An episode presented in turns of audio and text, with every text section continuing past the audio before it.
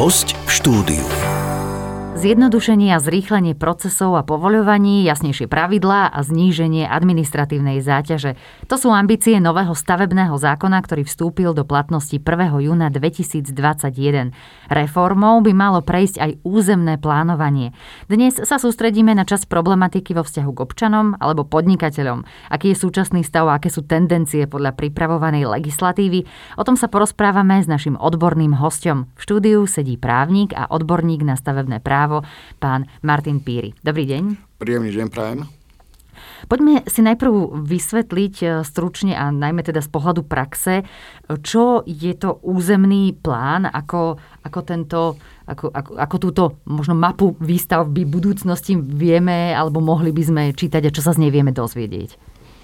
A, poslucháči si môžu predstaviť územný plán ako taký mikrozákon obce, ktorý hovorí o tom, čo kde môže stáť, v akej výške, v akom rozsahu a s akým prepojením na infraštruktúru. To znamená, že obec cez svojich poslancov povie, že na danej ulici môžu byť rodinné domy, že v inej časti mesta môže byť priemyselná zóna alebo park. To je taká základná, základná právomoc obce a my to odborne hovoríme, že rieši alebo reguluje tzv. funkčné a priestorové usporiadanie územia, to je odborné vyjadrenie. A principiálne môžeme povedať, že územný plán či už v našej podobe alebo v iných podobách je známy vo všetkých mestách, má veľmi dlhú tradíciu a skutočne bráni nejakej divokej výstavbe alebo poškodzovaniu životného prostredia a mal by zvyšovať konformitu bývania pre občanov. Uh-huh. A uh, ono existuje v podstate v takých dvoch podobách, alebo teda aj v grafickej a textovej podobe, že toto je jeho, jeho súčasťou. A ako často sa územný plán mení, lebo tak je rozdiel, ako sa stávalo, ako sa žilo možno pred 20 mm. rokmi a aký je plán do budúcna. Ja začnem teda z tejto druhej otázky, pani redaktorka. Územný plán by sa mal skúmať, či nie je potrebné ho zmeniť každé 4 roky. Uh-huh. Samozrejme, tá doba je veľmi dynamická, rozvoj investícií, sme svedkami, že skutočne to, sa, to je otázka každého roka, že sa môže niečo zmeniť v tejto problematike. A z toho dôvodu obec je neustále povinná skúmať, či sa nezmenili vonkajšie okolnosti, napríklad investor, diálnica, životné prostredie a podobne, ktoré by si nejakým spôsobom vynúčili zmenu územného plánu. A samozrejme aj súkromné osoby, hlavne podnikatelia, môžu iniciovať za predpokladu participácie na nákladoch zmeny územného plánu podľa súčasnej právnej legislatívy. Otázka číslo 2, ktorú ste sa spýtali, alebo ktorú ste naznačili, že územný plán má dve časti. A pre občana je najmä zaujímavá tá textová časť, ktorá nám hovorí o tých regulatívoch, to znamená, čo tam môže byť a čo tam nemôže byť. A tu by mal, tá by mala byť vykladaná v rámci stavebného alebo územného konania stavebným úradom, o tom ešte asi budeme hovoriť. Uh-huh. Poďme sa pozrieť na to, že kde sa ja ako bežný občan, ako potenciálny stavebník e, môžem e, dočítať a dozvedieť o územnom pláne, že či je to verejne dostupný, či sú všetky informácie verejne dostupné, alebo na koho sa môžem obrátiť. Tak principiálne, ak by ste chceli laicky sa dozvedieť, čo vo vašom meste alebo na pozemku, ktorý chcete kúpiť, umožňuje územný plán predmetnej obce, tak každý územný plán musí byť zverejnený na webovom sídle obce. Takže to je, to je prvý zdroj. Je pravda, že like nemusí sa vždy správne orientovať v rôznych farbičkách, grafickej časti, v rôznych regulatívoch. A navyše niektoré obce používajú relatívne nešťastnú terminológiu pri tom, že čo je zakázané, čo je povolené. A preto dneska je taká právom neregulovaná tradícia, v podobe tzv. UPI, to je územnoplánovacia informácia, ktorú si môžu vyžiadať občania od obce. Nemá síce záväzný charakter, ale je možno takým prvým návodom na to, aby som vedel, že na tejto ulici sa mi páči pozemok, čo tam môžem postaviť. Uh-huh. A ehm, keď teda potrebujem bližšie vysvetlenie, tak e, kto mi vie garantovať správnosť informácií, alebo to, že to naozaj nebude v rozpore s nejakým stavebným e, zákonom alebo s inými legislatívnymi normami? Ja si dovolím rozdeliť vašu otázku do dvoch takých množín. Súčasná situácia je taká, že niektoré mesta, hlavne veľké mesta a krajské mesta, majú útvar hlavného architekta s rôznymi synonymami tohto názvu. Môže to byť odbor architektúry, tie názvy mm-hmm. sú mhm. rôzne, zákonom to není predpokladané. A oni teoreticky môžu poskytovať rôzne hodnotenie projektovej dokumentácie, Uh, mali by tam byť autorizovaní architekti v zmysle osobitného zákona, ktorí by mali vedieť čítať územný plán a mali dať kvalifikovanú informáciu. Samozrejme, zákonom to není jednotne stanovené, to znamená, že záleží od flexibility a schopnosti konkrétnej samozprávy, ako sa k tomu postaví.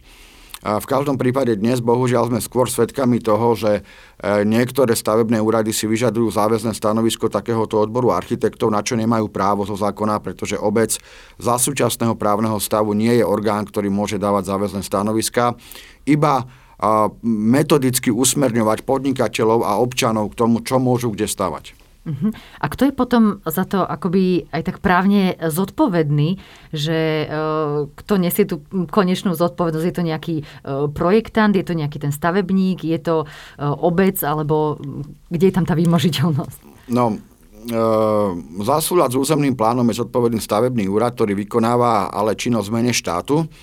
To znamená, že samozrejme občania vedia, že stavebný úrad sa nachádza na obci ale zastupuje reálne záujmy štátu, lebo je to tzv. prenesený výkon štátnej správy a on by mal byť schopný odborne v rámci územného konania posúdiť, či váš rodinný dom splňa kritéria územného plánu, alebo vaša bytovka, alebo vaša fabrika. Ej, problém je v tom, a to som chcel tak nejako naznačiť, možno ako inšpiráciu pre posluchačov, ktorí robia v samozpráve, že toto posúdenie v rámci stavebného úradu sa už deje v rámci konania. To znamená, keď ste si zaplatili drahú projektovú dokumentáciu, zaplatili ste si správny poplatok a potom už je tak trošku neskoro. Ale myslím si, že by samozprávy mohli prebrať iniciatívu a posúdiť a vytvoriť útvary, ktoré by dopredu, pred konaním, posudzovali, posudzovali projektové zámery, tak aby sa predchádzalo zbytočným konaniam a zbytočným nervozite a, a plateniu správnych poplatkov.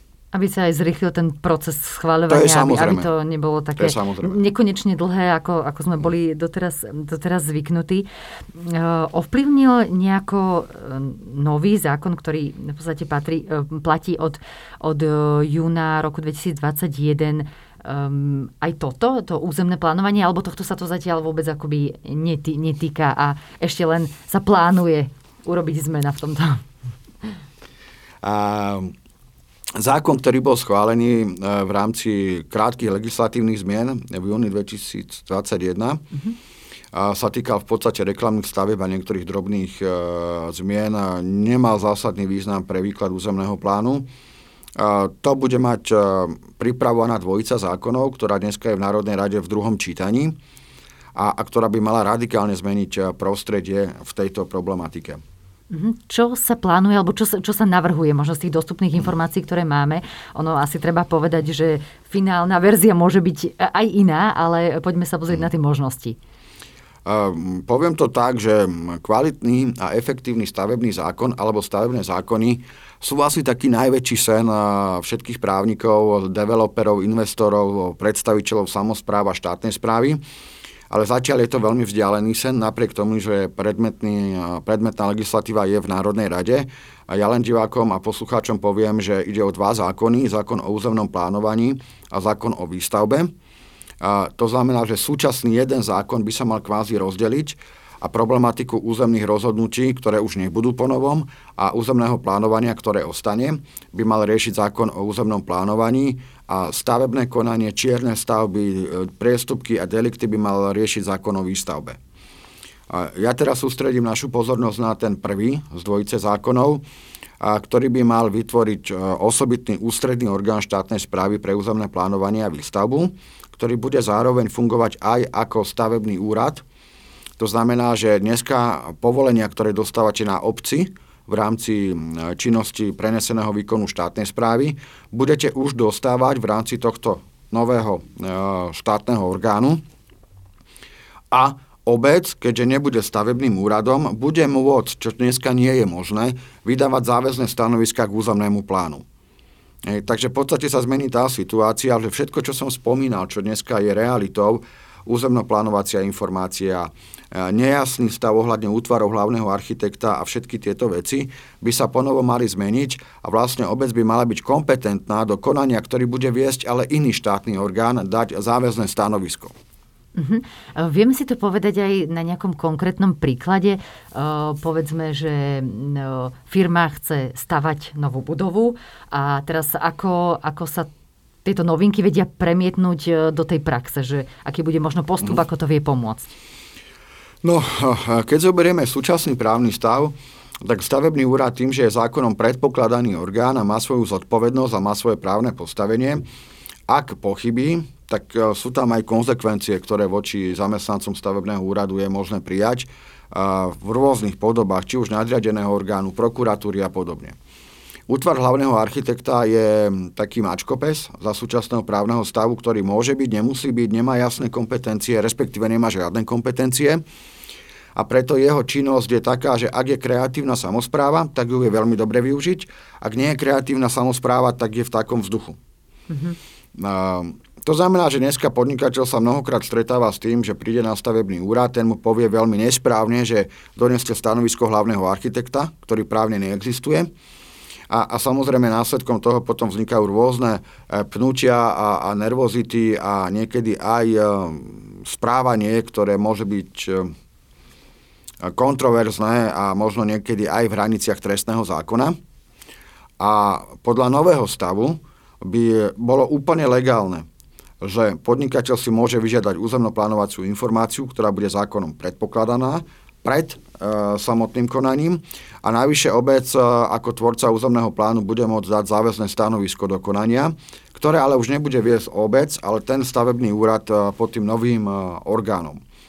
Ale aj komunikácia s poslancami Národnej rády, s odborníkmi, ako aj s tretím sektorom, ktorý dáva pripomienky k tejto problematike, naznačuje, že netreba sa tešiť predčasne, pretože skutočne v druhom čítaní, to je, by som povedal pre poslucháčov, také legislatívne štádium, kde sa dávajú pripomienky, kde sa všetko mm-hmm. zmení. Hej. Je možné, že sa to natoľko zmení, že z tohto bude pravda len 10%, čo sme si teraz povedali. Ale pevne verím, že poradca podnikateľa vytvorí priestor, keď to bude celé schválené na to, aby sme si vedeli predstaviť, hádam už definitívnu podobu potom, ako to prezidentka podpíše. Uh-huh. Kým sa tak však stane, tak možno vieme dať nejaké odporúčania alebo typy uh, v súčasnom stave, keď naozaj teraz reálne sa niekto nachádza v tej situácii, že uh, ide iniciovať uh, stavebné konanie alebo ide teda stavať, že kým sa to naozaj aj dostane do praxe všetko to, čo sa postupne schváli, tak ako v tejto dobe si vedia pomôcť? Alebo na čo možno, na čo si dať pozor? No, v každom prípade treba uh, chápať uh, situáciu, že územno-plánovacia informácia, ktorá sa dneska vydáva niektorými mestami, nemá právne záväzný charakter. To v praxi znamená, že treba byť opatrný s výdavkami, ktoré súvisia potom s vytvorením projektu a tak ďalej, len na základe územno-plánovacej informácie. Naopak, určite by bolo lepšie odkomunikovať si tieto veci priamo na stavebnom úrade, z hľadiska toho, čo je možné, čo nie je možné. Samozrejme aj projektant, ktorý jediný má oprávnenie vytvoriť projekt, ktorý bude schvalovaný, by mal byť odborne zdatný natoľko, aby vedel posúdiť súlad s územným plánom. On v konečnom dôsledku tam dáva tú pečiatku okruhlu, ktorá naznačuje to, že je to v poriadku v, v tejto línii. Ale nemusí byť samozrejme. Takže mm-hmm. v súčasnom stave len opatrnosť, tak ako vlastne počas celej platnosti tohto stavebného zákona, ktorý aktuálne je, a, a snažiť sa o konzultácie z hľadiska súladu s územným plánom, veľmi dobre si pozerať zmeny, ktoré prebiehajú. Um, a, a to je asi také odporúčanie, ktoré vo vzťahu k podnikateľom môže byť. A vo vzťahu k samozprávam skutočne prevziať iniciatívu, uh, chopiť sa možnosti, ktoré ponúka zákon o obecnom zriadení a dať poslanie útvaru hlavného architekta s rôznymi názvami, ktoré to má, také, aby vychádzal v ústrety rozvoju mesta, to znamená v ústretí občanom, v ústretí podnikateľom, aby vedel viesť takú metodickú a konzultačnú činnosť, ktorá skutočne všetky tie trenice a tie pnutia už potom v riadnych konaniach, územnom, stavebnom, respektíve kolaudačnom, tak im predíde. Uh-huh. Je ešte niečo, na čo by sme v tejto chvíli e, mali upriamiť pozornosť našich poslucháčov, alebo vlastne ďalšie veci si necháme na, na situáciu, keď bude všetko jasnejšie? Um, v súčasnosti sme netrpezlivo v očakávaní, čo, čo, čo, čo asi môže nastať. To znamená, že zrejme by bolo predčasné dneska hovoriť o tom, že um, aký vývoj bude, aj keď možno niektoré šumy z parlamentu sú, ale bolo by to predčasné, to znamená skôršie, uh, ako som povedal, uh, pre samozprávy, prevziať iniciatívu, ten medzipriestor, ktorý môže byť až dva roky medzi dnešným vysielaním a účinnosťou nového zákona, mm-hmm. Využiť na to, aby to poslanie útvaru hlavného architekta bolo skutočne smerom k občanom a nejako brzda alebo nejaká byrokratická prekážka a smerom k občanom, teda podnikateľom hovorím istú mieru takej obozretnosti a, a skoršie šťastnú ruku pri výbere architekta a projektanta. Mm-hmm. Ďakujeme veľmi pekne za tieto informácie a držíme samozrejme všetkým podnikateľom, občanom, ale aj samozprávam palce, aby sa im darilo obojstranne úspešne e, všetky takéto záležitosti vyriešiť a aby sa podarilo aj schváliť čo najefektívnejší a najjednoduchší e, zákon, aby sa naozaj lepšie fungovalo. Ďakujeme veľmi pekne za rozhovor. Našim hostom bol právnik a odborník na stavebné právo, pán Martin Píry. Prajem pekný deň ešte všetkým. Počúvali ste podcast Poradcu podnikateľa.